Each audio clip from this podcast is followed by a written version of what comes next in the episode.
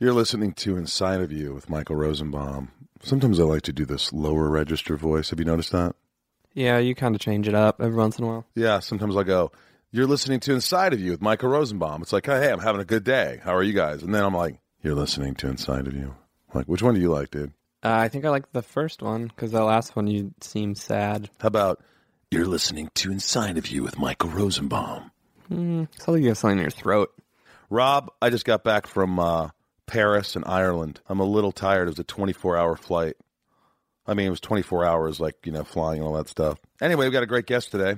Uh, Do you, do you want to talk about Kumail your flight?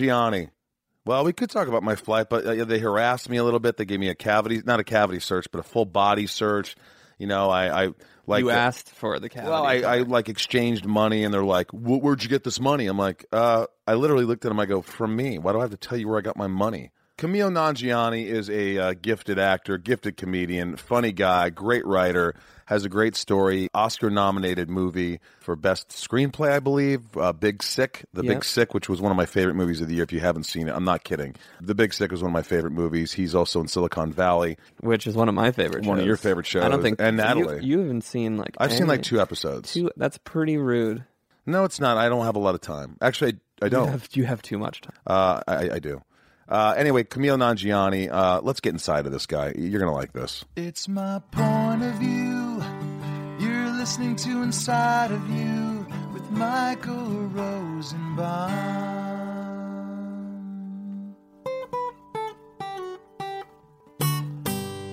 Inside of You with Michael Rosenbaum was not recorded in front of a live studio audience. So, you're a horror movie fan, Big fan, yeah. and you're saying Mandy's good. Yeah, I loved Mandy. I thought it was great. Don't, don't give anything away, though. It's just intense. Is it? Let me ask you this: Is it scary at all, or is it just violent and fun? I don't really get scared. I do. If it's the right movie, it's rare. Yeah, I like Hereditary. I was really scared in. Um, it's not like that. Like to me, those movies, it does a great job of ratcheting up tension, but then the release is very like intense and over the top. So it's creepy.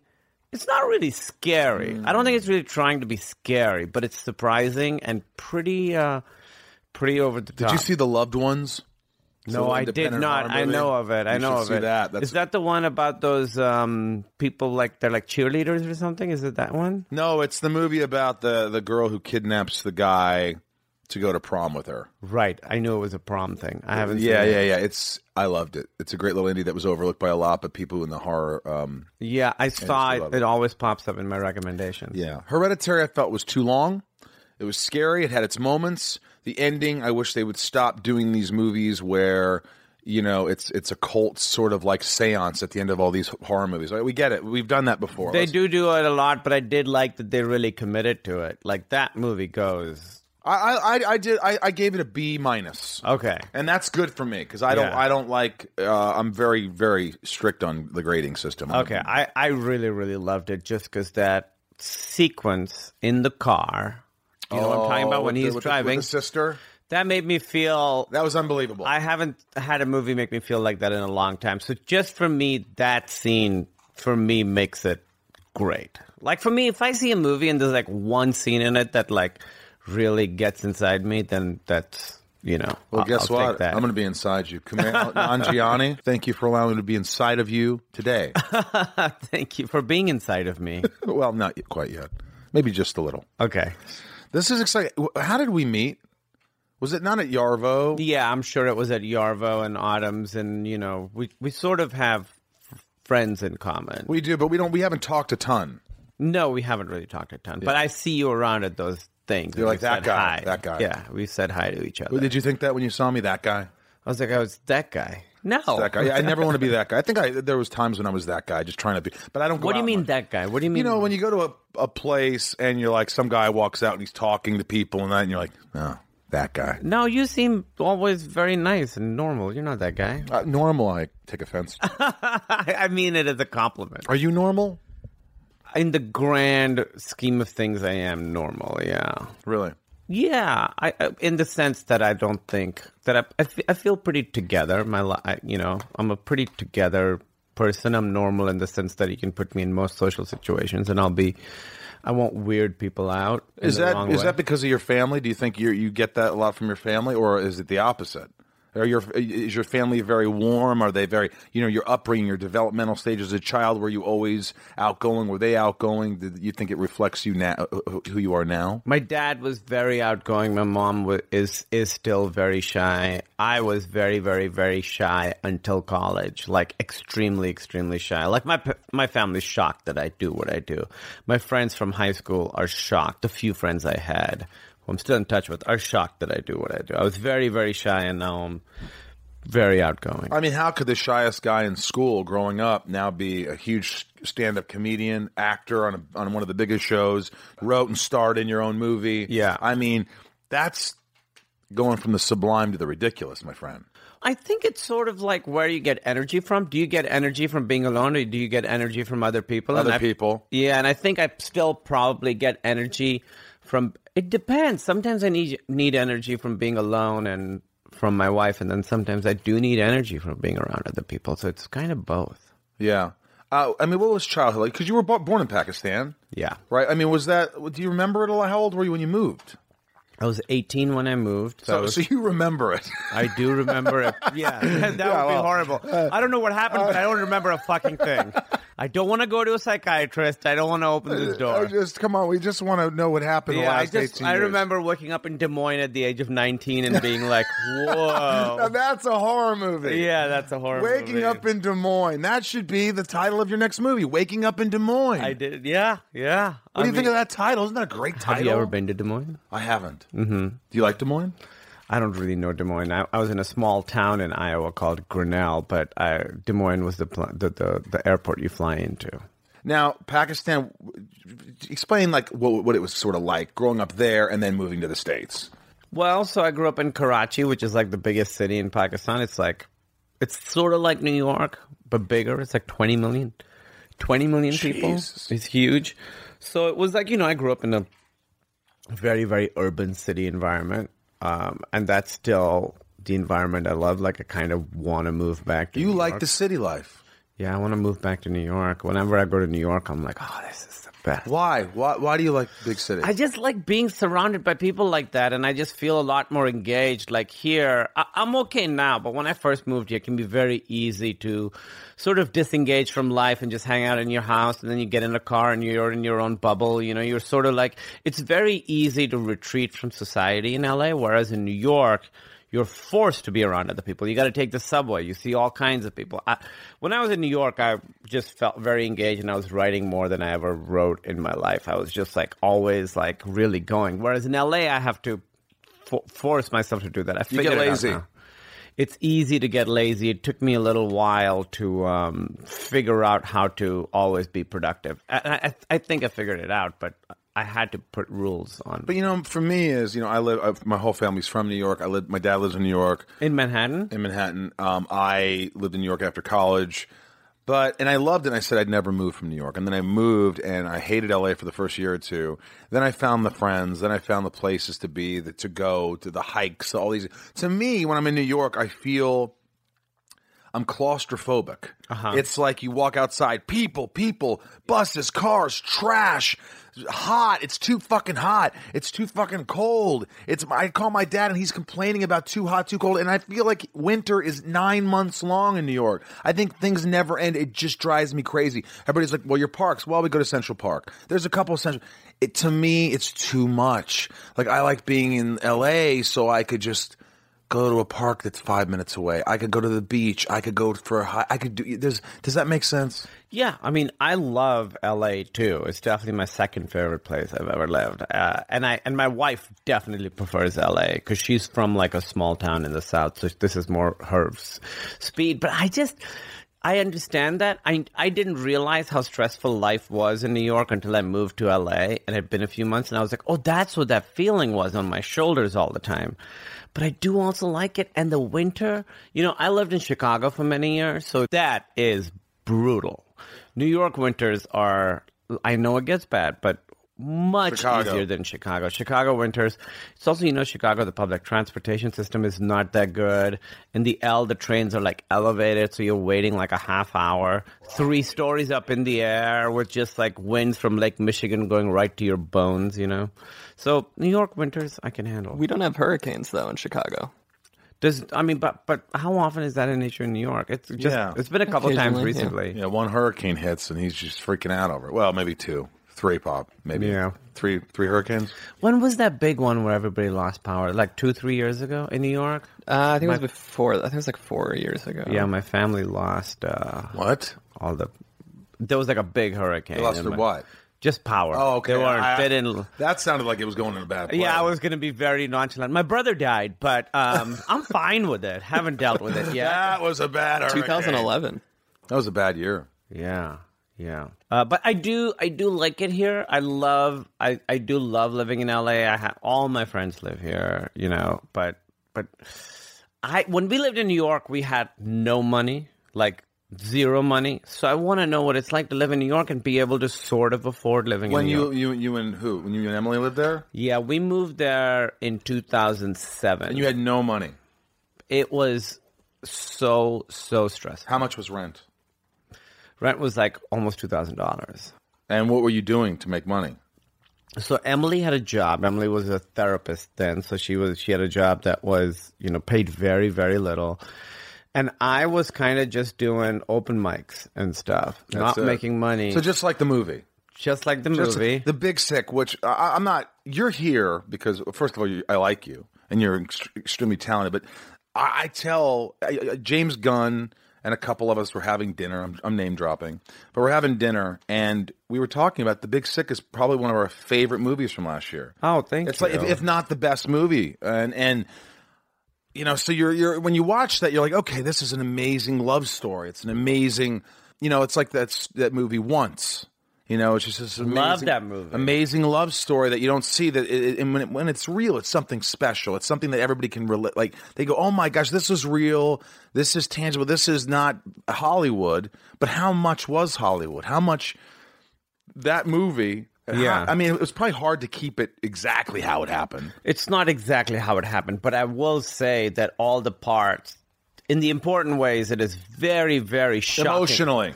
But but even in emotionally, yes, but also in the stuff that happens, it is pretty shockingly close to what happened. If anything, we like in real life, you know, Ray months- Romano's Emily's father. um, I mean, we changed the characterizations of some of the people, but the events are pretty close. A lot of the scenes between Emily and I are pretty much from our life, uh, from us like hanging out together. The way we met in the movie, she heckles me. That is how we met. Um, so, so it's pretty shocking how close it is. But then you know you, you got to like structure it as a movie, and you take out things that don't make sense, and you add in things. But what about your parents? I mean, were your parents sort of like? Did they like how you they were portrayed? It's a complicated question. Uh, my dad loves the movie. My mom loves it, but I think probably has a little bit more of a complicated relationship with it because in watching the movie, I, I think she saw herself the way I saw her during all of that. Which was a little bit too strict. Well, you know, and, and I understand, honestly, in writing the movie and writing my mom's lines, I understood her perspective for the first time. Like having to write her as a character and get inside her head made me see uh, her perspective a lot, lot more intimately. Um, I completely understand her point of view. Did you ever call her up and go, "Hey, I wrote this line tonight. Um, I just want to see if you'd say it. Like, would you actually say this line?" Well, a lot of her lines were actually taken from stuff she said. She actually visited set, and there's a little, there's like a little funny scene. Um, and while we were shooting it, I heard my mom laughing really hard in the other room. She ruined the take, and I was like, "Mom, what's going on?" She's like, "We had that conversation." I'm like, "Oh yeah, that is right." Like you know, because it took us so many years to write it, I sort of forgot. I was like, "Oh yeah, this scene is a conversation that my mom and I had." Jeez. All right, so take me back, man. Take me back to Pakistan. You're a shy kid.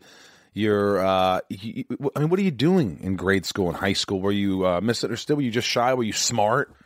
I was smart. I always got good grades. I studied a lot and I watched a lot of movies and played a lot of video games. There were like years of my life where I watched a movie every day. I go to the rental store, get seven movies, watch a movie every day. Why do you think you did that? Was it escape? Was it something in the back of your head that was like, I want to do this? Was it even? I don't think doing it was part of. I did that did not seem like a possibility. You know, you watch these movies. I mean, that's kind of the cool thing is like you watch these movies and you think these people are like gods, and then you you you you start doing it and you're like, oh, they're just people who like worked really hard or whatever. You know, it's uh, it's exciting. I just loved movies and I loved video games, and I think part of it was escape. I think I was pretty. I was pretty well adjusted. I just didn't like school at all and I just was kind of a loner and I just loved I loved watching movies. I A loved loner. movies. Like you had no friends, or you just have one guy that you remember that you you used to hang out with. I always only had like two or three friends that I was pretty close with. Do you ever talk to them now? I, I haven't seen them in a, in many many many years, but they got back in touch with me. Sort of, you know, in high school, the the three or four friends I had, they got back in touch with me, and now I, I text with them all the time. But I haven't seen those guys in, in many many many years. How would you feel seeing them again? I'm excited to see them again. You would. I want to. Yeah, because you know, high school was pretty rough for me, uh, but those guys were great. Why was it rough? I just got bullied a lot. You did. Yeah, and I was the kid. I was pretty shy, but up until like um, 11th grade. So we have like 13 grades over there, basically. So up until the 11th grade, I was like the nerdy kid that wasn't on anybody's radar. And when they, when I was on their radar, like generally people liked me. Even the bad kids like liked me. But I was mostly invisible, which was fucking perfect. And then I went to a different school my last two years, and I was not invisible, and it was pretty, pretty awful. And uh, and I mean, did they physically assault you? no, just emotional violence. It was really pretty bad. Like, give me an example. What, what would you go through? Like the worst one was probably there was a kid. I, I've told this story before, but there was a kid who sort of was a friend. We sort of become friends. Like he was a he'd been at that school longer, and I would help him with his homework and stuff, so he knew where I lived. And then one day, like I was home alone, and there was a my doorbell rang, and I opened it, and it was that guy. And then a car pulled up, and all the bullies from high school were there, and they threw eggs at me and my house. So this guy, who was my friend, kind of sold me out to like the cool kids, and they're like, and then I had to like clean the eggs off my clothes and off the driveway before my parents got home, so I wouldn't have to explain to them what was going on. Because you're was like- embarrassed. yeah, and I was like 17 years old, you know? I'm like, I'm not a little kid. Like, it's fucking embarrassing to have eggs on your clothes when you're 17. How do you deal with that? I mean, did you did you cry? I didn't cry. I just was destroyed. Did you think of killing them? Did you honestly think I'm going to find a way to kill them? Not kill them, but I do still dislike them very intensely. I'll run into people who are like, hey, I know this guy. And I'm like, what was it?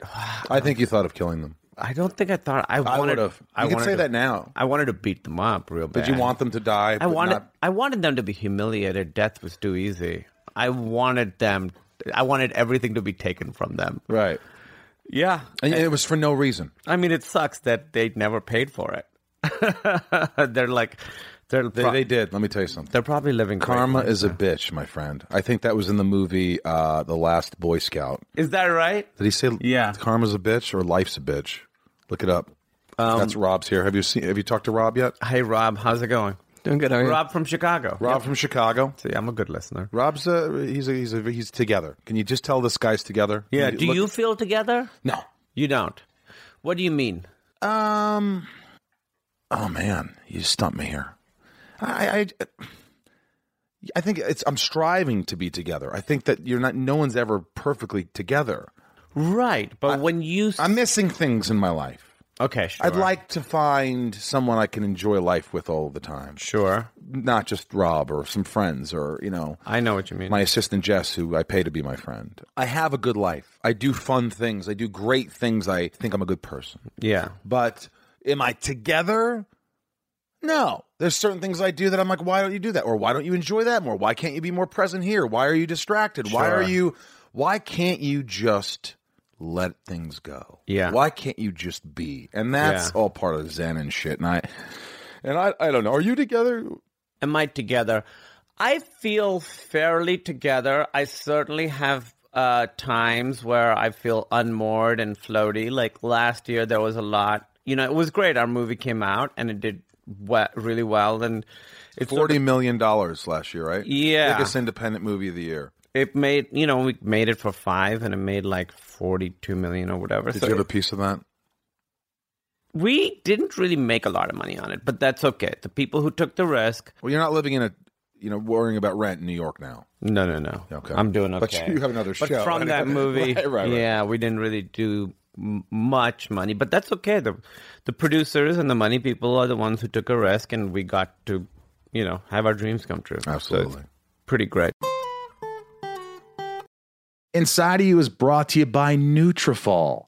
Nutrafol is the number one dermatologist recommended hair growth supplement with over 1 million people seeing thicker, stronger, faster growing hair with less shedding. And look, hair thinning impacts a lot of us, myself included. In fact, over half of us will experience hair thinning at some point in our lives. It's not only common, it's normal. Join over 1 million people who are doing something about it with Nutrafol. Nutrafol helps support hair growth from within by targeting possible key root causes of thinning: stress, hormones, environment, nutrition, lifestyle, and even metabolism. Does the craziness of everyday life leave you stressed and shedding? Since having kids, have you started seeing a little more of your scalp?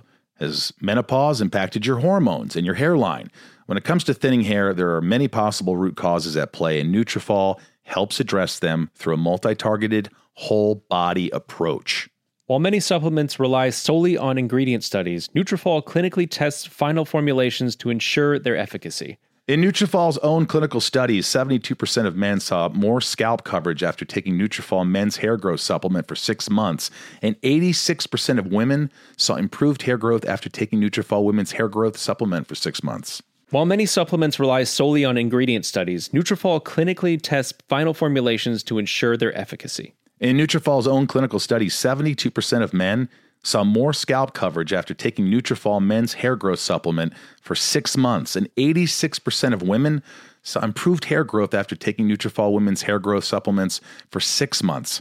Take their hair wellness quiz at Nutrafol.com for a personalized hair health plan based on your specific possible root causes. With Nutrafol, getting help building a hair growth routine is simple. Purchase online, no prescription or doctor's visits required. Free shipping and automated deliveries ensure you'll never miss a day. You could see results in three to six months. Take the first step to help you see visibly thicker, healthier hair. For a limited time, Nutrafol is offering our listeners $10 off your first month subscription and free shipping when you go to Nutrafol.com and enter promo code INSIDE. Find out why 4,500 professionals and stylists recommend Nutrafol for healthier hair. Nutrafol.com, spelled N-U-T-R-A-F-O-L dot com, promo code INSIDE. That's Nutrafol.com, promo code INSIDE. Inside of You is brought to you by Neurohacker, Qualia Senolytic. Let me tell you something. If you haven't tried this, you are missing out. I just sent this to my mom. I have it. I use it. It's a product that I didn't, I, they weren't even my sponsor when I was using this. And I was like, wow, why do I have more focus or energy? Why do I feel better? Why do I feel different? It's because I take Qualia Senolytic, Neurohacker. Look, if someone would have told me, Ryan, that there are science backed ingredients that could help me feel 15 years younger in a matter of months, I wouldn't have believed it. But uh, I tried Qualia Senolytic, and the rest is history. As we age, everyone accumulates senescent cells in their body. Senescent cells may cause symptoms of aging, such as aches and discomfort, slow workout recoveries, sluggish mental and physical energy associated with that middle aged feeling. Also known as zombie cells, they're old and worn out and not serving a useful function for our health anymore, but they could be taking up space and nutrients from our healthy cells. Much like pruning the yellowing and dead leaves off a plant, Qualia Senolytic helps remove those worn out senescent cells to allow for the rest of them to thrive in the body.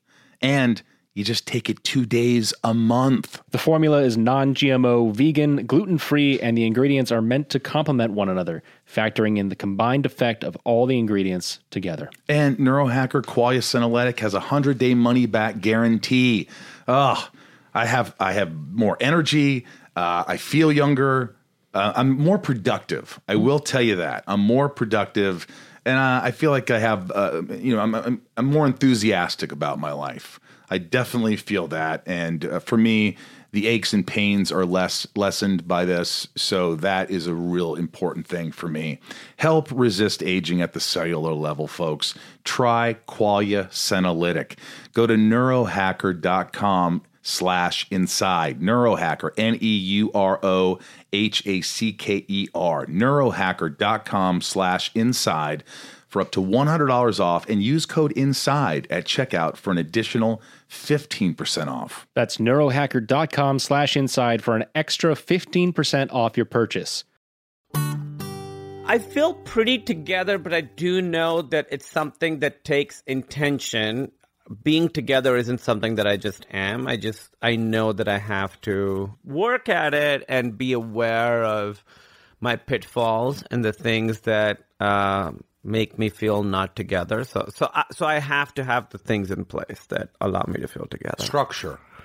Yeah, I'm big on structure. So my, my, my days are, unless I'm working, which obviously imposes its own structure, but if I if I'm not currently working, I do have to have structure. Yeah, I have a schedule. What day. kind of schedule would that be? So I wake up in the morning. What time? Generally, I like to be up right around eight, but How many hours do you need? seven. Seven hours of I do need seven.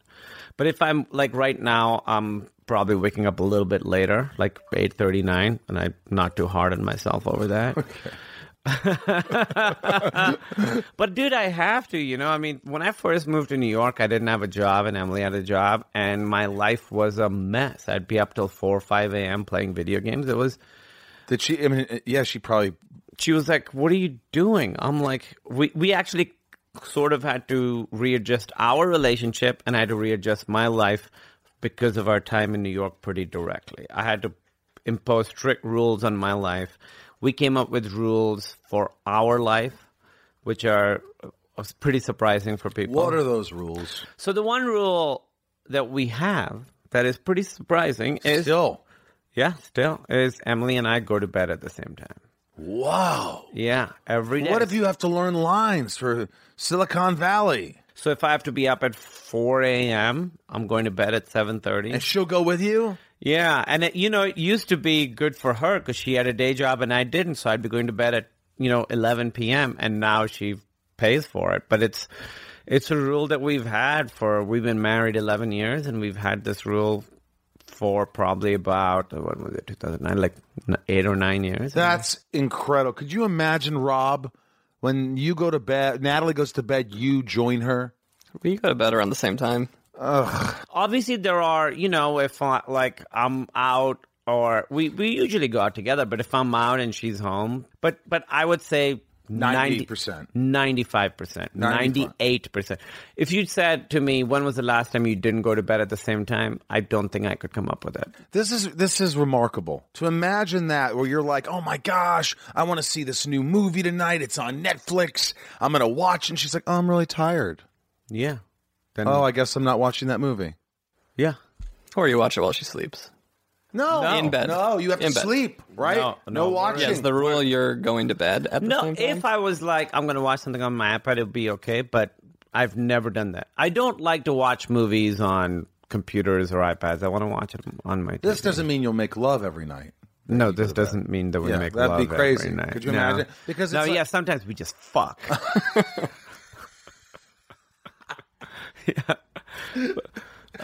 Oh, well, this is what it is, right? So our relationship is very important to us, and it's the most important thing in my life. It's the single. It's the thing that's most important to me, and that allows me to do everything else that I'm able to do. That I feel very lucky to be able to do. It is the thing that allows me to do that, and so we were like. You know, relationship isn't something that just happens. A relationship requires work and it requires constant intentionality. And so we talk about our relationship a lot and we've had to adjust it. you go to therapy at all? No, no therapy. Have you ever gone to therapy? I've never gone to therapy. really? Yeah. It's, I mean, listen, I need, I know I should go, but I, I know there are certain things I need to work on. but Emily was a therapist, so it's not like she's my therapist. Does she let you know it though? Like, I know this. This is the behavior of. Oh yeah. Like in the beginning, you know, when we were dating, I would get angry and not know why, and she'd be like, "You're not angry at me because of this. You're angry at this other thing," and I'm like, "Oh yeah, I guess that's right." Living with her, being in a relationship with her, has really made me understand myself in ways that I never understood myself. Um, and obviously, there's work to be done, but she really. And then, of course, you know, if we're in fights and she's like, "You're doing this," and I'm like, "Don't fucking psychoanalyze me," and I hate it because I know she's right. Really? Um, but yeah, so we had to sort of put in rules to to just make sure that our relationship was strong. And What's another rule? Nothing as big as that. Nothing can top that rule of I mean, that's a big one. That's a big one, man. I don't know anyone who has- has that rule, and I don't know anyone who isn't surprised or shocked when they hear that rule. But it's not other rules like, hey, I'm going to uh, snort a line of coke tonight, so you have to. No, but we generally that would be a good rule. I mean, another rule that is a work rule because we do work together is that because it can become very easy to just have your work life and your your love life sort of flow into each other, and you don't want to do that. So a rule we have is that if we're working on something together, you know, so we're like writing something together, you know. If we're hanging out and watching a movie and I get an idea for it, I have to ask her permission to bring it up. I have to be like, hey, can we talk about work stuff? And if she says no, then that You have to hold on to that thought. it's non-negotiable. I'll write it down. Yeah. So you get mad or no? There's no getting mad. You just don't do it. you just don't do it. We've had that rule for not as long as the sleeping. Has it ever been implemented in a way like you're like, I got this idea, and you're like, sorry, Or did it come because you did it too much? It came because I did it too much. Was it? And it was you. It was me. because you were always coming up with things. Well, because Emily's very good at boundaries and I'm not. I get obsessed. If I'm writing or something, I think about it all day, every day. My life is that. Whereas Emily is very good, first of all, at multitasking. She she can like switch gears. She can work on multiple things at the same time. And she's very good at like, all right, it's 6 p.m. I'm not going to check my email anymore. And I am going to, this is me time. Really, 6 p.m. No more emails. I'm not good like that. I'm like at 10 p.m. texting. If I'm like working on a movie coming up, I'm texting the director at 10 p.m. But I, I, I'm not good at those boundaries. She's very good at that. I get very obsessed with the things I'm working on, and I can't stop. Whereas she's just got a more, she's got a more healthy relationship to work than I do. you know, maybe that's uh, an important thing to do. Maybe at, after six o'clock, I turn my phone off. Well, you know, you still want to talk to your friends and stuff, Yeah, maybe. you still but- need to use Tinder. I'm not on Tinder. Or what are you on? Well, I have one one dating app. Raya? Yeah, that's fuck, right. Fuck both of you. I mean, look, I don't even know why I'm on it because it doesn't even work. But if you want right? to, if you want to date Michael, go on Raya. No. Uh, look, if you want to date Michael and we connect on Raya, I would say, you know, if I say, hey, how's it going? Respond. Why the fuck are you on Raya? You know, these people, you respond, you, you know, and you connect, and nobody ever responds. Everybody's too cool. You have to play a game. We're on an app. You connected. Connect. The whole point of the app is that you don't play the game. Be direct. These fucking jokers. If you want to talk, let's talk. If you want to hang out, let's hang out. Let's see what it is. Yeah. You just hit a nerve. Can you see that? I am so sorry. Well, you, you didn't do it on purpose, but it, it really, when I think about that, it's just like it's garbage. People are garbage. It's like you know, if you don't connect with someone, Right. or immediately delete me, Right. just delete me. Or just be like, you know what? I don't. Change my mind. Yeah. Yeah. You know what? I looked changed through- my mind. I looked at your Instagram. You're an idiot. I cha- yeah, well, You're in your underwear. I don't like your physique. it's gonna be so strange now to date. You're lucky. ev- You You, can like Google and find out everything about the person. This is why I'm not together. Yeah. No, this is why I'm not together. I'm sorry. You're married. Rob here is 29 and married and a kid. you have a kid, mm-hmm. Little, almost two year old. and you love this kid. Yeah, he's pretty great. You love this. And how does he feel about you? You're growing on him. Uh, I mean, he's still kind of a little blob, but Yeah. he likes me. Yeah. Oh, you're getting inside Rob. Cool. you guys sucks having a kid soon? Uh, no, we don't have kids. Do you want a kid? I don't know. How old are you? I'm 40. That's that's not old. I don't know if I want a kid. I just feel like we uh, we really like our lives, um, and I don't know if we're like really looking to change that right now because we we just have a good time. I don't know. I like that. I've never really like, you know, when I was a kid, the things I loved, or when I thought of my life, I always assumed I'd have a kid. But then when I really thought about it, it wasn't really something that was important to me. That doesn't mean I won't have a kid, and obviously, hopefully, then it will be important to me. Mm-hmm. But I, you- yeah, you don't want to have a kid and be like, oh God, huge mistake. Your dad talking about not wanting me five years ago. Well, let me ask you this. I, I want to go back for a second. Yeah. You got eggs thrown at you. You were bullied. You feel horrible. You're cleaning up the mess. You don't want your parents to come and find this to see how weak you are, Yes, or how you know it's embarrassed you are. Sure. So, how, you- if you can, how do you go from a 17 year old kid who's smart, sort of a loner, has a couple of friends, is bullied? How do you get? I mean, uh, uh, moving to the states changed your life, right? If you were there, if you stayed, you're not here right now, right? No, no, no, no, not at all. I would probably be a doctor or something like that. I would probably be a doctor.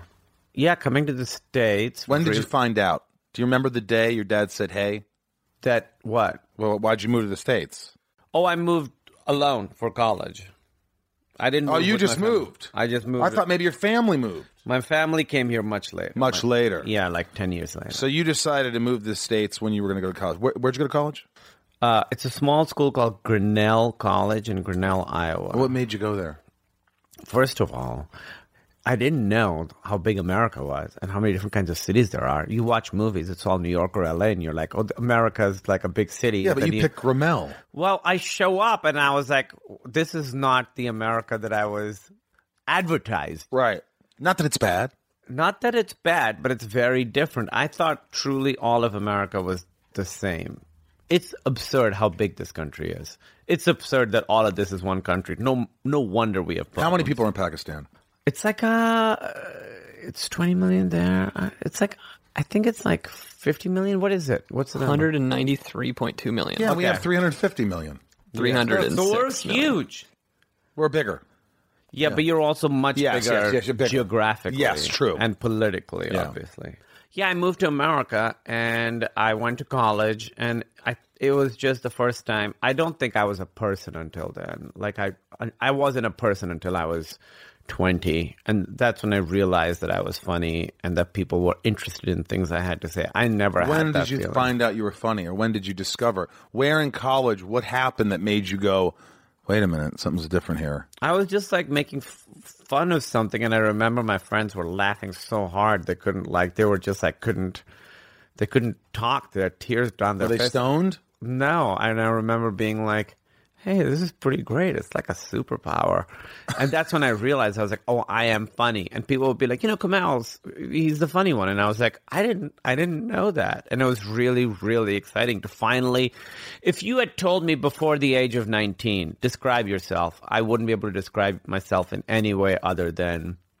I don't even know if I would say shy because I didn't even know what I was. You just were. I just was a blob, you know. I, I never felt like a person until until I'd been in America a couple of years, and and honestly, the people I was surrounded by were like so nice and kind and interested. I just had not had the feeling of someone being interested in anything I had to say until I was probably twenty years old. That is beautiful and sad. It is. and I understand that. Yeah. because I went through it. I'm sure. You, where did you grew up in New I grew York? up, no, it, well, I was born. I grew, born in New York. I grew up in Indiana, but I, I understand the sense that I wasn't like. I mean, no one threw eggs. Well, I mean, not eggs, but you know, I, I just remember going. I, what do I have to offer? What I'm lost in the crowd here. I don't fit in anywhere, and it wasn't until I went to college, till I was about twenty, that I started to realize also that, um, wow, my friends like they're like, you're funny. Listen to him do this impression. Listen to this Yeah. guy. He's funny. So I had to find kind of channel that. What am I doing with this kind of? and then you had success pretty early on. How old were you? no, I, I graduated college in '95. I went to New York and I I got like this independent movie in like '97, and then I started to get some success in '98. So I was like 26. That's three years, though. That's, pretty quick. Pretty, yeah. No, no, after college, yeah, three years after college, but I stayed an extra year in college because I wasn't that bright. But um, what I'm saying is, up till college, like you, I I didn't know. what- Yeah, I'm I, I was done.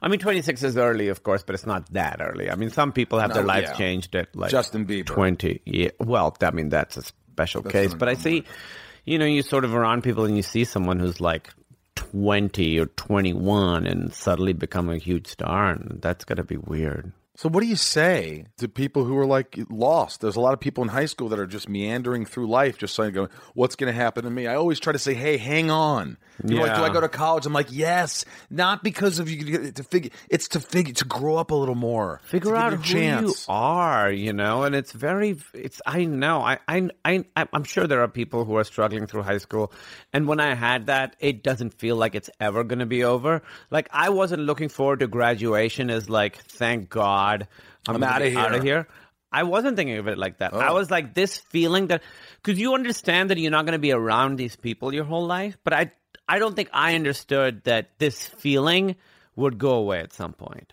I thought that life was feeling like this. I did oh. not think I did not connect the way I felt directly with the way these people were making me feel. I felt like I deserve to feel like this, and if it's not these people making me feel like this, doesn't mean I won't be feeling like this. Like this is what it's going to be. It's going to be you're going to be alone. You're not going to know who you are. Nobody's going to give a shit about you and that every moment is going to be pretty useless and and painful and I wouldn't say I was depressed. I never felt like that. I'm, I feel I feel lucky that I that that's not something that I've had to deal with. But I that that feeling of being unwanted and useless and not being good at anything and not knowing what you want to do, I never felt like that would go away, you know. And the the great thing is, it will.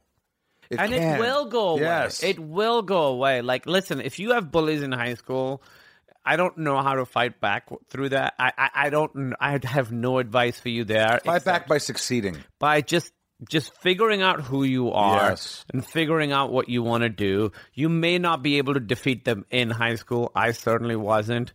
Figure out what you like and what you want to do, and and try and stick with it it's hard i mean you know i was i i started doing comedy in 2001 end of 2001 and i didn't get my first job that paid me money in comedy till 2008 so it was seven years But so college, you started doing stand up around that time. my my freshman uh, my uh, my senior year was the first time i Do you remember the first time you went up? Did Oh, people yeah. were they encouraging you like you got to go do it? You got to go do it. oh my god the first time i went up is to this day maybe the best set i've ever had Are you serious? Yeah, I was. Uh, um, I just sort of got obsessed with stand up. You know, so I, I realized I was funny.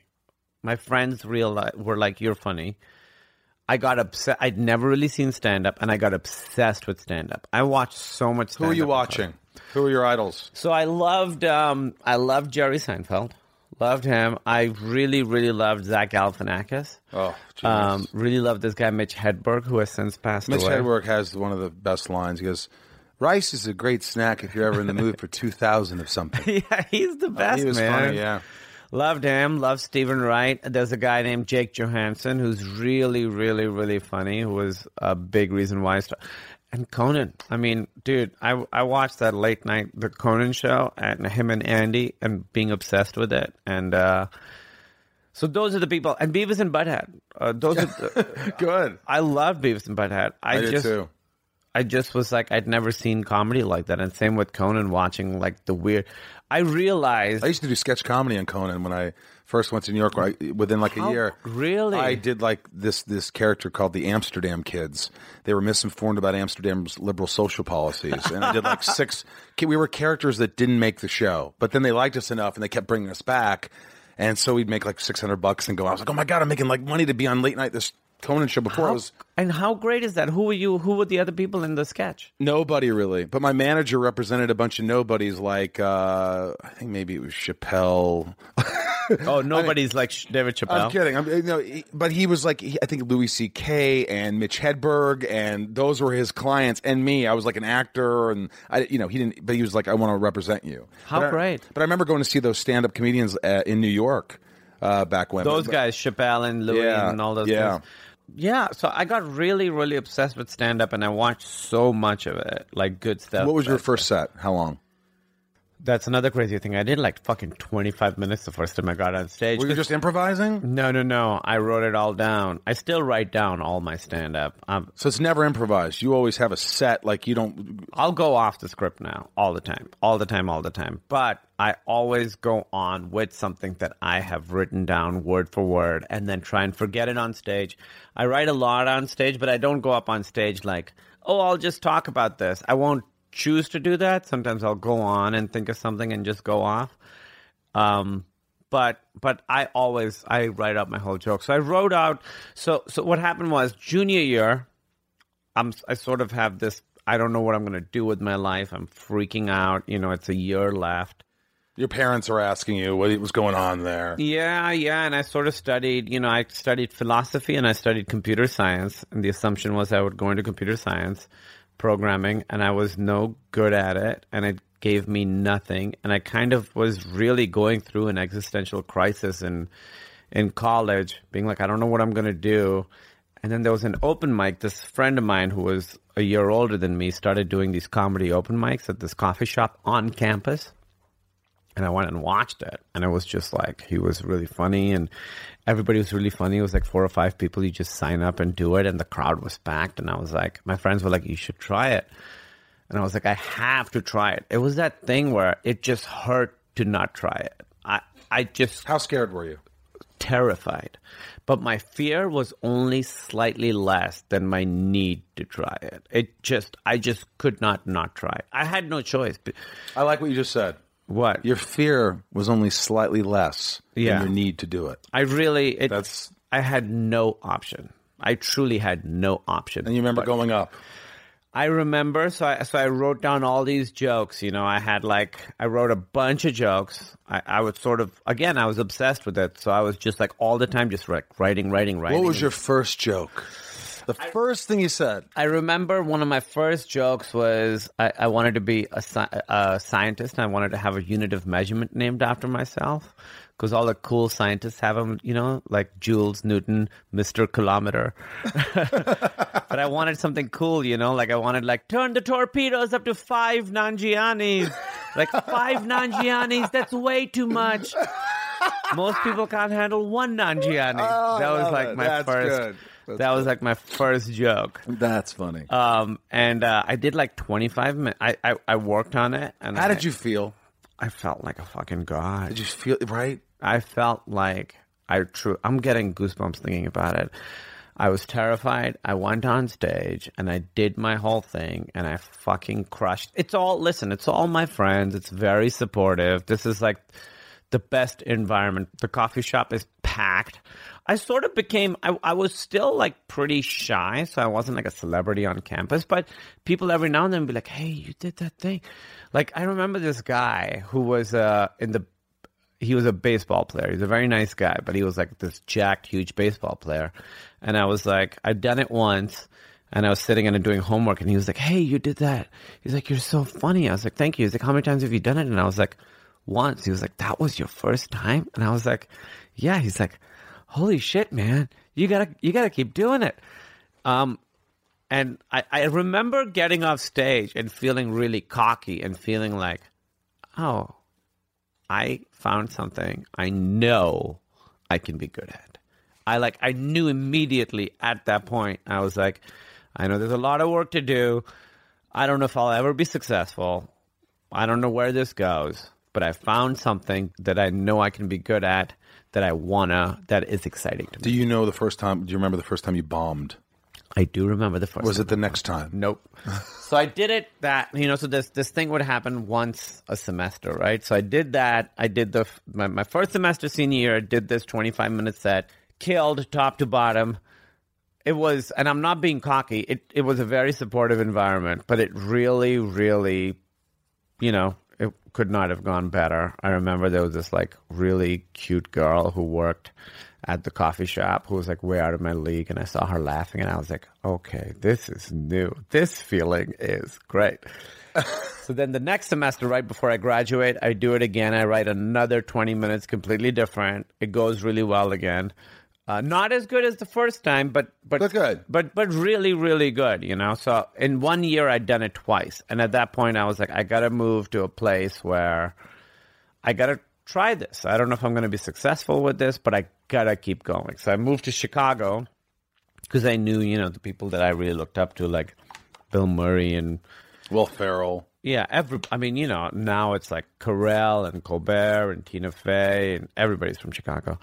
So I moved there, and I remember I opened the Chicago Reader, which is like sort of the local hip, read you know newspaper, and looked at open mics and just sort of went out, went out and just signed up for open mics and started doing open mics, and that was like a really good.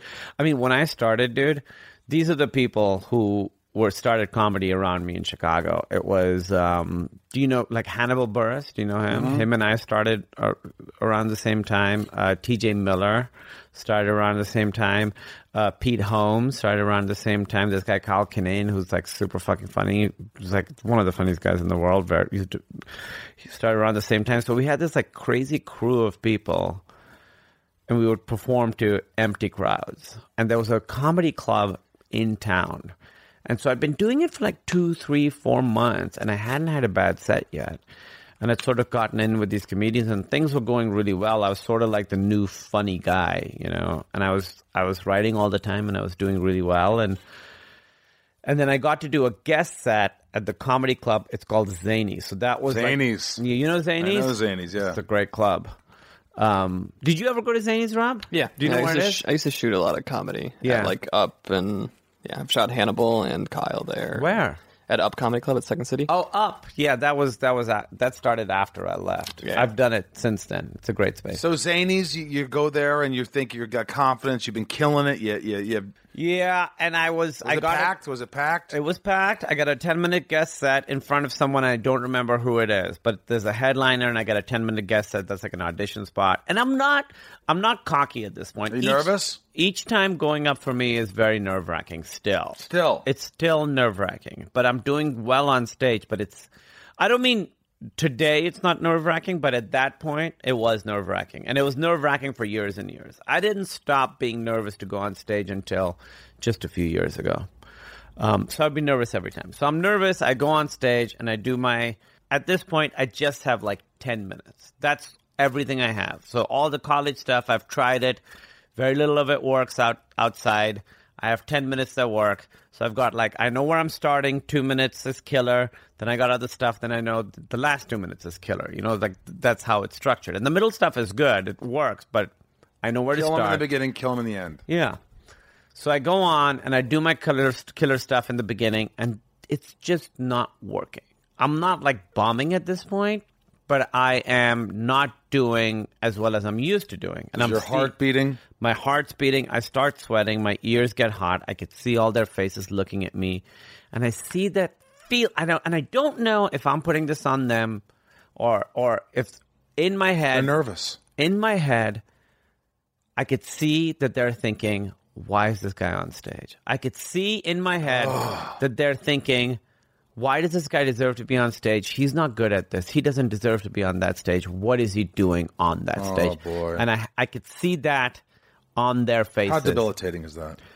So I do the first two minutes, and every moment is a gut punch. I do the first two minutes, and I don't have them. And so immediately I go, all right, I got to go to my strongest. So then I go to my last two minutes, and I do that, and I don't have them. And I've at this point I've done all the best shit I have. And now you have your mi- middle shit. I have my middle shit for six minutes, and I know I got to do it. I know I got to be on stage because if you go short, no laughs, very few laughs. very few laughs. I bet if I look back on it now, It was better than you thought. I bet it was better than I thought, but I remember, and I'm just on stage, and I've got six minutes left, and I'm just going through my material, and I could just see their faces. They're eating, they're drinking, they're just looking at me like, they're looking at me like, why did he think he could do this? Why does he think he can he can do this? And that either gets you incredibly motivated or it makes you just say, fuck, I'll never do this again. Oh my god, dude. Well, this is what happens. I finish it. I get off stage. I leave the place. It might have been honestly, it might have been opening for like Richard Lewis or someone. I don't know. He wasn't there. He didn't watch. Richard Lewis would always wait in the car outside until the MC introduced him. Did you like Richard Lewis?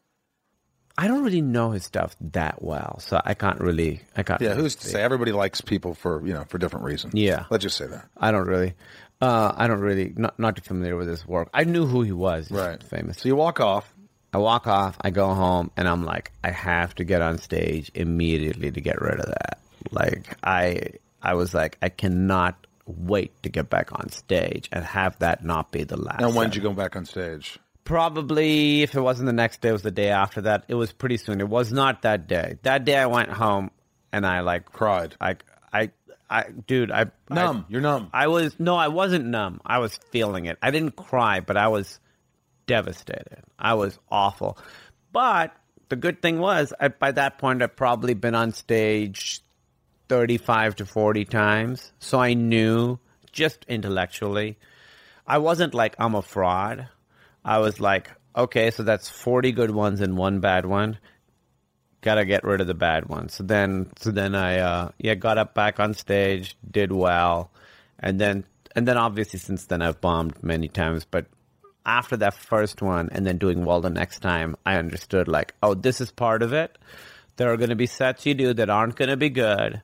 And that doesn't mean you're not a good stand up, but your job is to make sure that minimize those. And and you can still bomb, but the the the the, the floor goes up. The worst set you can have goes up. Uh, and hopefully you have them less often. And I remember there was this message board in Chicago, this was early 2000s, that like all the comedians would go to and, and post like just shit about Chicago. Like, I got a new show coming up, watch this, or there's a good open mic here, or mostly just people fucking fighting with each other. But I wrote this long post about how it felt to like bomb. And, uh, and I remember a lot of comedians sort of were supportive, and that was really, really helpful. Um, Wow. yeah, it was a very supportive crew. Like because we didn't really play to big audiences generally, and we didn't really do that comedy club that much. We were sort of trying to make each other laugh, and it was a real emphasis on being original and having a point of view. That's what was important. Um, like if you were hack, you would get it was pretty merciless. So we so so I so I think that's kind of why so many great comedians came from that little point in time because um, because I think we really you know pushed each other to to try and find our our voice. We didn't do it for a long time, but we knew from the beginning that that's what. Was. And then you moved to New York. And then I moved to, and then uh, basically, so I did. I was doing stand up in Chicago, and um, you know, you sort of get to do the best shows pretty quickly. And I was spinning my wheels. Like the plan was be in Chicago for two years, then go to New York. Get a set. Get an hour long set. Is that what you were aiming at? Yeah, but but it, I wasn't even thinking of it like that because even in New York, if you even if you're doing really well, you don't get an hour long set for a while. I hadn't really didn't really have a plan beyond just move to New York and do stand up. So the plan was two years. I stayed for six years in Chicago, and those were probably when I look back on like my career, that was probably the most static time. That was probably the worst time for me. Was the last three years in Chicago where I was doing the same shows, just going out with my buddies. It was fun, but I just was kind of stuck and spinning my wheels. And I didn't realize until much later that I was just scared of trying to take it to the next level, you know? But you know what broke me out of my malaise was the stuff that happens in the big sick. I met this girl. I fell in love with her without knowing it. She got really, really, really sick. And that was where?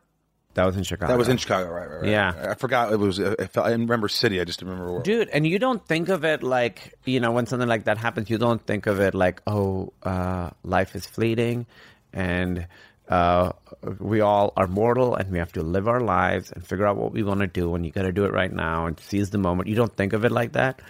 But within her, after her waking up, within three months, we uh, we had changed completely everything about our lives. Within three months of that, we had gotten married secretly. I had quit my job. She had quit her job, and we had both moved to New York for me to like try and make it in comedy. Okay, Within three months. I mean, this is, and it's such an effed up story. So is it true that she heckles you one night and you sleep with her the same night? No. That didn't happen. Then that happened in the movie. Yes, that happens in the movie, but in real life, she heckled me, and I was like, "Oh my god, that girl's really cute." And I looked for her at the show afterwards, and she was gone. She was so embarrassed, she left.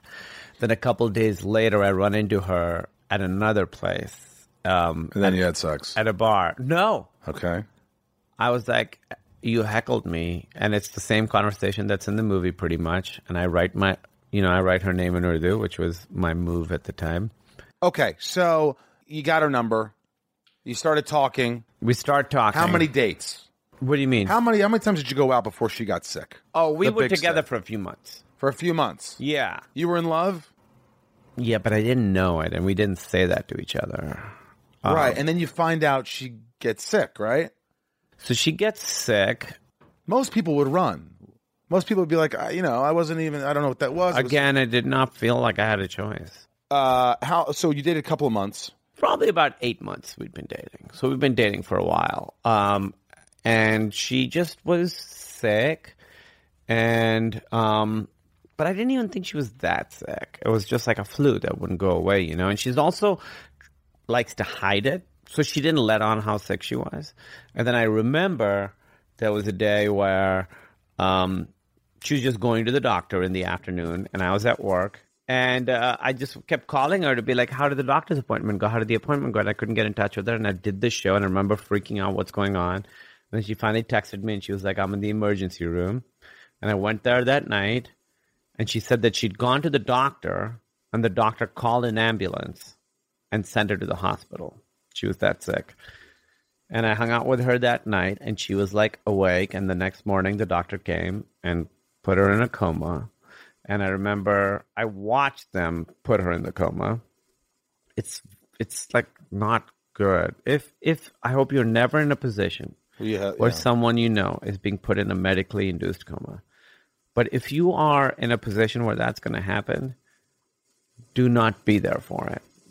Do not watch it because they won't remember it because the medication that they use to put you in a medically induced coma gives you amnesia. You know, it is just you don't want to watch it because it's very violent. The body really fights it. She they really fight it. She really fought it Was it terrifying?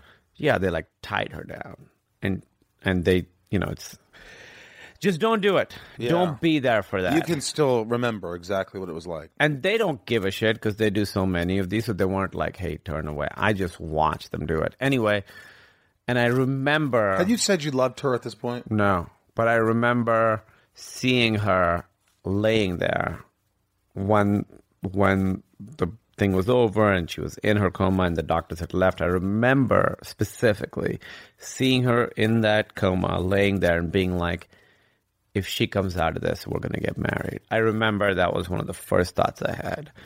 Um, I know it sounds a little creepy because No, no, no, no. It almost made me cry. yeah, actually. but it really, I remember seeing her like that and being like, if she comes out of this, we're going to get married. Why? Why? I don't know. I think, you know, I was probably because my parents wanted me to marry someone else. There was all this fear and, and there was just a lot of things I was afraid of in my life that I was afraid to confront just because they were too big. And so my feelings for her weren't clear to myself. But in that moment, they became very clear to me. In that moment, as I saw her laying there like that, I was like, oh, I love this girl. And if she comes out of this, we're going to spend the rest of our lives together. I had that like very clear. It just became very clear. Was it just overwhelming? Yeah, you know, and then that whole time, so people who haven't seen the movie, she in real life she was in a coma for 8 days and the whole time they have no idea what's going on and she's getting worse and worse and worse. Um and people sort of think of it as being brave that I was there the whole time or brave that I don't know just to be there. I never felt brave. I just felt very scared. It was fear. And you just do it because that's all there is to do. You sort of do it because you you, you what else are you gonna do? You know, you You're just, either going to be there or not, and you wanted to be there. I didn't even want to be there. I had to be there. I needed to be there. I just didn't. There was no other option. There was no decision. There was no choice. It was, this is where I am until When she woke up, yeah. do you remember that moment? So so basically, you know, I would sort of hang out with her parents, and we would. They flew in from North Carolina. And they They didn't like you at first? no, they, you know, we changed a little bit in the movie, but it was just very awkward. Oh, of course, yeah. But it was also that feeling of we're the only people in the world that really know what we're going through. Nobody else understands. I remember I would go to like Walgreens and get really angry at people buying gum, being like, "How do you get to have a normal life? Why? Why? Well, fuck Jesus. you." That feeling of, uh, yeah, y y- why is the world going on? Why are these people laughing? Basically, we would go there, and I had a day job, an office job, and I just stopped going. I would go. I had her car. I kept her car. They were staying at her apartment. I would go pick them up at like nine in the morning. We'd be there and we'd sort of hang out all day because she had like eight different specialists. And you know, someone comes at nine thirty and someone comes at ten thirty. So you know when their rounds are, and you're sort of there until six or seven p.m. when you're not allowed to visit anymore. Um, so you sort of, it was like your job. You just go hang out in the waiting room. You meet with all the doctors each day and they tell you what they're working on. And at the end, you go home and you return the next day. And I remember in the elevator up to her floor was always when I had the hope because I was like, all the other time, you know, she's not getting better because you know, if she got better, you'd get a fucking text. They would call her parents, her parents would call me. And I had my phone on me the whole time, and I had her phone on me the whole time. But on the elevator, when you wouldn't get a signal, you'd be like, oh, I could get out of the elevator and I could have that oh, text. I could have that missed call, you know. So the elevator is when you really felt the hope, you know. And I remember in the beginning, you're like, you, the hospital, you're lost, don't know where to go. And then by the end, you're like, you got to walk from here to there. This is the best elevator. You take this up. You know the most efficient way to get to a room. And I remember there was the three of us. We got off the elevator, and one of her, it was her doctor and the doctor's like assistant, who's also a doctor. We got off, and the doctor was very stern, but she was like, "Congratulations." We're like, "What?" And they're like, "She's up." And I remember I was like gunning down the hall, gunning down the hall, and oh my god, I'm getting all emotional. You walk and you look in there, and it was pretty similar to how it's in the movie, except I was with her parents. And you look in, and she was sitting up and awake. There's a machine that she's hooked up to with all these numbers, and the nurse had taught me like, okay, these are the two numbers you're looking for. This number is bad because it's this, it should be this, and this number is bad because it's this, it should be this. And I remember seeing her and first looking, and the numbers being under the numbers. You know, the numbers are good for the first time, and she's up, and just being like, oh my. It's just like subtly everything oh just sort of lifts and goes away, and and the nurse is like, you know, she's out of it. Like it's going to take her a long time to recover. She's going to need physical therapy because if you don't move your muscles for eight days, everything stops working. They're like, she's going to be on the respirator still for a long time, and Were the three of you, the parents, too, all just emotional? So emo- was everybody emotional?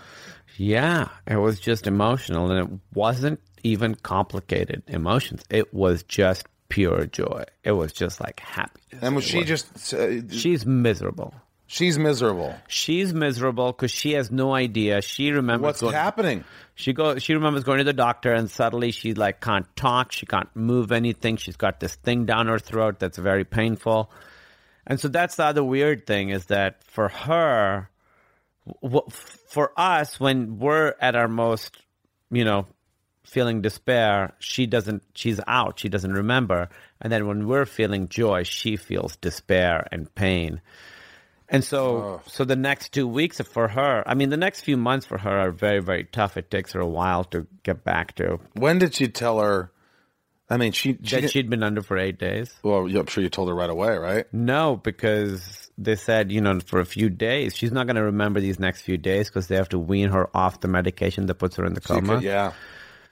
So you could tell her, but you'd have to tell her again. And I remember the other weird thing is as we, because we were then packing up and moving, and I used to get Entertainment Weeklies, you know, we both used to read Entertainment Weeklies, and she was like, when we were moving and packing to go to New York, she was like, "Wait, I haven't seen this one," and I was like, "Oh, that's the fucking week that you were under. That's why you don't, you don't, you don't, you Wow. don't remember that." Yeah, and then and then you know we sort of knew she was okay, and it just took her a. It just takes a while. She had to learn to walk again and all that stuff. Did you tell her when you were when, in that coma when I watched you? I had this feeling I I knew what I wanted to marry you. I told her later. Yeah, How long did that take before you told her? probably not too long. I mean, I think we actually talked about. You know, we didn't have a traditional proposal. Well, what'd she say? I mean, did she say right away like you're crazy? No, she was. She felt the same way about me as I felt about her. Um, Oh, We were you still- scared that she might not? no, I knew she did. Really? Yeah, I, we we sort of talked about it, and we went and you know once she was healthy enough, we went and stood in line at the um, courthouse and just went and got married, and then went to brunch afterwards. How close are your parents with her now? Very close. We're all pretty close. Now. Everybody's tight. Your fam, her family, your family. Everybody's tight. Yeah, yeah. And how nice is that? It's great. It's it's great. I mean, I mean that's the thing that I had was, even though my mom didn't approve of her, she knew she saw how I was when she was sick, so she knew that this was real. You know, so she just at that If point, he's here for this, he's going to be here for anything. Yeah, she just knew that it wasn't gonna, I wasn't gonna, this was gonna happen, and she just had to do the best she could to get on board. Have you thought of writing a sequel, The Big Sick 2, where you get sick? see, see- see if she sticks around. yeah, it's Big Sick Two is just this. It's that's this podcast, and then there's a guy. He's cutting, you know, he's mowing the lawn outside, and he's running the agua. Yeah, we had a gardener. We had to cut some stuff out. If you heard some stuff, the gardener was pretty loud, but he was just doing his job, right? yeah, he's doing his job. Yeah. I, I remember you were telling the story, and you looked at me like, what is happening yeah. I just I thought it was in the headphones. We had sound effects for your story. Yeah, it was sound Yeah. effects. We put gardening sound effects yeah, over your story. really, really put you, even though there was no garden in the story. So you're the fourth season of Silicon Valley? five, we've done five. You've done five. How many are you going to do? Uh Do you enjoy it still? I do. I mean, I love the show. It changed my life. Um, and I love everyone I work with. I don't know how many more they're gonna do. It's sort of up to them, you know. But you'll do whatever. You'll you'd like to be a part of it as long as it lasts. Yeah. Martin Starr, I worked with Martin. What'd you guys do? We did a short film years ago called Eyeball Eddie. Oh, I know of it. You do? I haven't seen it, but I know what it is. He's a wrestler, right? Yeah, we did. We did a little short film, and uh, I I really loved working with Do him. you do you are you still in touch with him? Yeah, he played football with us a couple years ago. He came out and played football on a weekend. I, Yeah. I, I organized like co-ed football and softball. Oh, and really? Stuff like that. Yeah, I was texting with him this morning. you got to give him my love. He's such a sweetie. I will. I'll, I will tell him right after this. Uh, Uh, this is this has been great. I mean, so you're do look, you, Dave Bautista and I were Yeah. friends. He texts me and he says, "Kumail wants to be on the show." I'm like, "Really? He'll do it?" And I was so excited. I was like, "Oh, that's great. He's he's I fantastic." texted with Dave today about something else, and he was like, "I heard you're doing Rosie's podcast. Is that what he calls you?" Yeah, I just Yeah. saw him in uh, in Houston, and, and he actually tweeted. I had people, you know, send tweets, uh, questions. Wait, what are you all doing in Houston? Are you following me? I think you should be following me. I do follow you. Do you follow me? Yeah. Okay, good. Because Dave Bautista says, ask Kumail how he got the glutes so tight for Mike and Dave need wedding dates, dat ass, and why he loves sad songs. That's what Dave Bautista at Dave Wow, Bautista. those are two very personal questions. Um, I did a lot of squats for my nude scene in Mike and Did you? Yeah, yeah, yeah, yeah. I did a lot of squats. You know, I didn't quite get to where I wanted to get to. Uh, But would you show Emily your ass intermittently, like throughout the weeks, and say, "Hey, does it look better?" no, I knew how it looked. I I didn't get where I needed wanted I to would get have to. every day. How does my ass Yeah. look? Just like it did a minute ago. Well, she loves me, so she doesn't tell me the truth. But I, I, I really tried to get in shape for that, and I didn't quite get what I wanted to get to because I'm like super naked for like solid five minutes of that movie. Um, dong. No dong. Although the director did say that he had to CGI CGI my uh, CGID. my my CGI my balls and my taint out. Said- CGIBT. Yeah, I did. Take CGI balls and taint. Yeah. Right. All right. So, uh, and you and I both love sad songs. I love- I, I love. Do you love '70s sad songs? Which ones? Like, uh, I'm not talking about moving in, and I don't want to change your life. No, I don't know that Or one. how about? Um, I like I like '70s ballads and uh, Yeah. Foreigner. Yeah, I love that stuff Uh, what's your favorite Foreigner song? What is the big one? What are their big? Well, they ones? say, "I want to know what love is." Yeah, I love that Or, one. I've been waiting. Yeah, I love that one. girl like I love. You know what? What do you like? I like I like a lot of like like my favorite is Bruce Springsteen. He's got a lot of great sad songs. hey, little girl. I like that Uh, yeah, one. that one's great. That one's a that's a sexy song. Thank you. Hey little girl, is your daddy home? Did he go and leave you all alone? Ooh, that is creepy. I want to take it high. Yeah. Uh, that video is good too. Um, But what sad songs? I like, you know, I love The River, Bruce Springsteen. Oh, That's yeah. a very sad song. Um, I love, I love a lot of like really sad folk singers. There's a guy named Bill Morrissey who's passed away. he has two great breakup albums. I love Dylan, Bob Dylan, of course. You know, um, he has an album called Standing Eight that is one of the saddest breakup albums. Love that. Then he has another one. Listen to this. So he has Standing Eight is his album that's like the angry breakup, you know, where it's like fuck you. And the songs are like that. They're like sad but with anger. And then he got remarried and broke up with that one. And that breakup is more like about like we're still friends, just the love went away. It's like a little more wistful. It's like sort of love fading away rather than exploding. I like Tom Waits too. I bet you Yeah. like Tom Waits, right? But that album is called Something I Saw or Thought I Saw, which is a great title for a for a breakup album. Something I saw or thought I saw. Ken Marino says favorite things Tom about Waits is Ken Marino. Favorite thing about Ken Marino? Be detailed. How uh, he's, I I love how not narcissistic he is. You know, I like that he's not focused on himself and that he really, really. Uh, I do love Ken, man. I did this series called He's Burning. Love with Ken that he was the star of and he directed, and we had the best time. And it was really early on. It was before Silicon Valley. We'd done this monster movie together called Bad Milo, and that's where we met. And I've been a fan of his for a long time, and we had the best time. I love Ken. Robert Lee Gardner at Bob is going ham. Will you ask Kumail if he's ever going to bring the X Files podcast back? I really miss that show. I think there may be a special here and there, but it's tough to go back. I, I, it's tough for me to go back and do that show again. I love that show, and there was a little time where I was just taking stuff I loved and making like work out of it, and now I enjoy just having it be something fun. I like it. Pop culture man, mama. Pop culture mama. Here, Reed. I'd love to know if working in Silicon Valley has changed how Kumail thinks about technology in his life. Yes. I, always thought of technology as just being a positive, and now I understand how technology can really, really ruin our lives as well. That it's not a force for good or a force for bad, it's a force, and it can be used for good or bad. And in some ways, it's many, many, many times bigger and more powerful than us, and it's, it's, it's scary. Did you say that line on the show? I should say it on It the sounds show. like it was written for you. It's very, very scary. And the scary thing is that the people who are the heads of these tech companies have free reign. They seem to have no uh, no focus on the ethical or moral implications of what they're doing, or, or that what they make can be used for bad.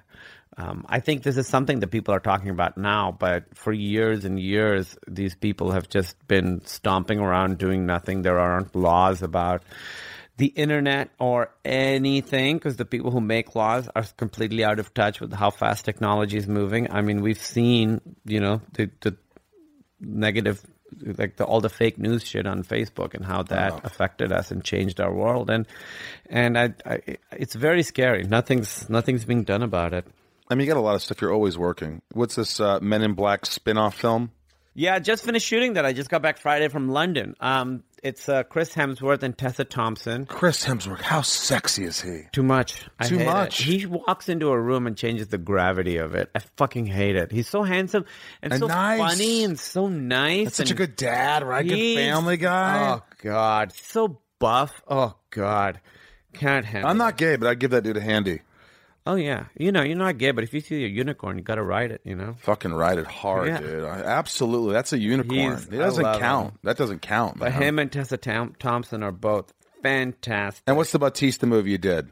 Oh, dude, I did this movie with 'Cause he- Bautista. We had the best time. I hope the movie's going to be good. I haven't seen it yet. well, I let me tell you. wait. What he said to me, and he honestly, this was unsolicited. He said, "Kumail is an awesome, serious actor. Like his moments when he I'm like taken aback. Like I'm like, oh my god, how good you are. Wow. That- that's what he said. Well, Bautista's so good. He I don't want to tell you. he is such a good dude. I mean, listen, in Hollywood, you always hear about everybody's great and this guy's great, but but Dave Bautista, he was on the show and his podcast is coming out. He is one of my favorite. Wasn't he your favorite, Rob? Not my favorite, but he's. I up there. mean, one one of your favorite. He's the well, nicest. you're my sweet- favorite. yeah, there we go. One of the, the nicest guys. I will tell you, Bautista is probably the most good person. He's a good person, I, I'm, genuine. I, I, I'm very lucky that I have a number of good people in my life, and I feel very, very lucky that Bautista's a new, good, good, genuinely good person I have in my life who is also. He's a fucking great actor and he's so funny and I learned so much working with him and we had the best time doing this movie. It's a movie called Stuber. Um, it comes out next May. It got a really big release date. Oh, Fox. good. Yeah, it's like Memorial Day or whatever. So they must like it. I hope it's good, man. We had the best time. It's a big, funny. All you can do comedy. is enjoy it and see what happens. We shot in Atlanta, fell in love with Atlanta, fell in love with Dave Bautista. I mean, I, I, it really was. I could not ask for a better professional and personal experience. What's your Twitter handle? Kumail and K U M A I L N. And what's your uh, Instagram handle? Same thing. Same thing. Kumail, thank you for allowing me to be inside of you today. Oh, thanks for being inside of me. I mean, this is this was so easy and fun. Yeah, I had a blast. Thanks man. for opening up, almost getting emotional. no, I like that. I like it was just it was just a conversation. I just wanted to know more about you. Oh, well, thanks for having me. I had a great time, and please invite me to your horror movie nights. Emily and I are massive horror fans. Me too. I love we know. I movies. see Martyrs sitting over there. Oh yeah, wasn't that disturbing? that movie is that is a hard ass movie. Did you see Dead Girl? Yes, That was fucked up. Yeah, that's kind of that's fucked a up. that- What's your top three right now horror movies of all time?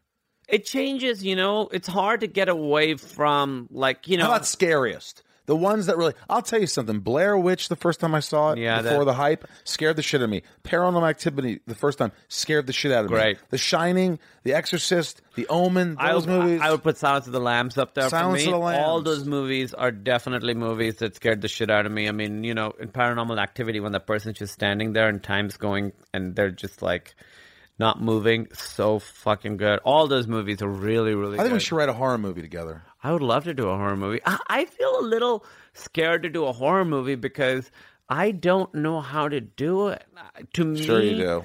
The real You could do it better than most most of it people. feels magical to me. Like you know, most movies I watch and I learn, and I'm like, all right, I you know, because because The Big Sick was our version of like rom coms, but also those James L. Brooks movies, like Yeah. Broadcast News or Terms of Endearment. Like that's what we wanted to make our version of that. And with horror, Emily and I have talked, uh, and we want to do horror, but to both of us, it just feels like magic. Like I don't know how they do. Well, I, I think that what happens is they just throw every all these studios throw out horror movies all the time, and Yeah. we get sucked into seeing them because they have a good teaser or they have, and they're mostly they're just not very good. I, I see them over and over, and they break my heart. And I just think they don't. You don't need big stars. You don't No. need. You don't need big stars. You don't need a lot of money. You need a good story, and you need the right story or in the right in the right scares. You don't need to always have a sound effect to scare people. No, and I think the great thing about horror movies that it is is that it's gotta be primal, right? That fear is gotta be primal. You gotta- real, real, guttural, freaking. Oh my god, I'm in that guy. The Strangers. You're like, oh my god, this Oh, could happen. The Strangers. This could happen. This could happen. Have you seen a movie called Them?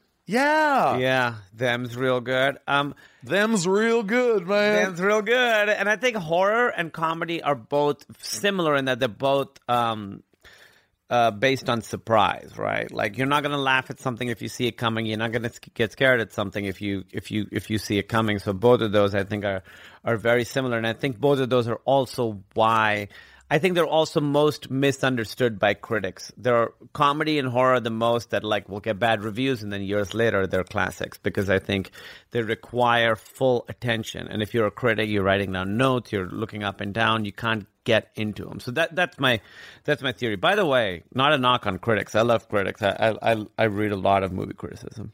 I don't know how I feel about it. I, I mean, the Rotten Tomatoes thing. I, I just Scorsese wrote a good article about that. It's like people used to people used to hear about a movie and they'd go see it, and now they're just being told not to see all these movies. And you know, if they get reviewed during Oscars and they're like a lowbrow comedy, they don't take seriously. So you're getting sort of misinformation.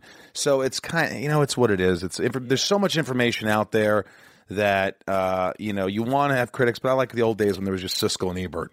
You just Right. had two guys, Oh, yeah. and it's like, oh, these guys kind of liked it. Uh, Yeah, well, I'll one go of them see it. liked it. I like the bald guy better. Yeah. Yeah, the fat guy. Uh, I try to not even watch trailers of movies. Me, ne- me neither. Me neither. I, I, won't I do will. it. I will read reviews of movies after I've watched it. Uh, to certain people whose writing I like, just to see how they thought about it and how that goes with how I feel about it. Um, and I, I just think you know that. Um, yeah, the, the the Rotten Tomatoes thing is is interesting, but that's why I like watching movies in movie festivals. If we have a, you know, if I get to go to a movie, I'll, I'll just go in and You have watch. no idea what you're going to say. No idea. Because a lot of times now, when you go in to see a movie, you already know whether you're going to like it or not because you've seen the Rotten Tomato score, you've heard so much about it, you know so much about it. You already go in with so much. I like. I like just going in. There's this festival called Fantastic Fest. Have you been to it No, I've in of it. Emily and I went for like a bunch of years in a row. Blast. And we just pick five movies every day. They're all horror They're all genre. genre. So you go in and you just like I saw the Babadook like that. I had no idea. Babadook what- was good. It was really well directed. It just wasn't scary enough. I, I was a just, good movie. I went in knowing nothing about it, and I was like, "This fucking." Oh, okay. I heard it was really scary. It was so scary. I liked it. Though. I knew I'm nothing about it. I feel I, I'm terrible. I'm just such a hard critic. But it there's a lot of horror movies that don't scare me that I really, really love. I, I don't think horror really like. I thought that the It remake, even though it didn't scare me, I really liked it. This has been an incredible interview. Well, thank you for having me. Um, no, I really, I really enjoyed this. You're, you're a great Yeah, dude. guy. I hope to see you again. having I'm going to invite you out. Rob, did you like this? I did. He's such a talented guy and a nice guy. You're one of the good guys. oh well, thank you, man. You too. Mel Nanjiani.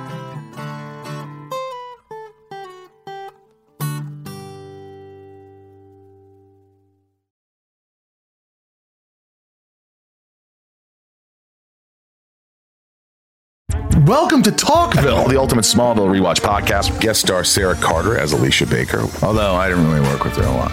But Tom did, and they had some real big smoochy scenes. Yeah. Can we talk ab- about that? Could there be any more sex? What was a three page makeout scene that just kept going? Good Lord. We get it. They have chemistry. Jump in now or catch up on any of the past seasons of Talkville on YouTube or wherever you listen.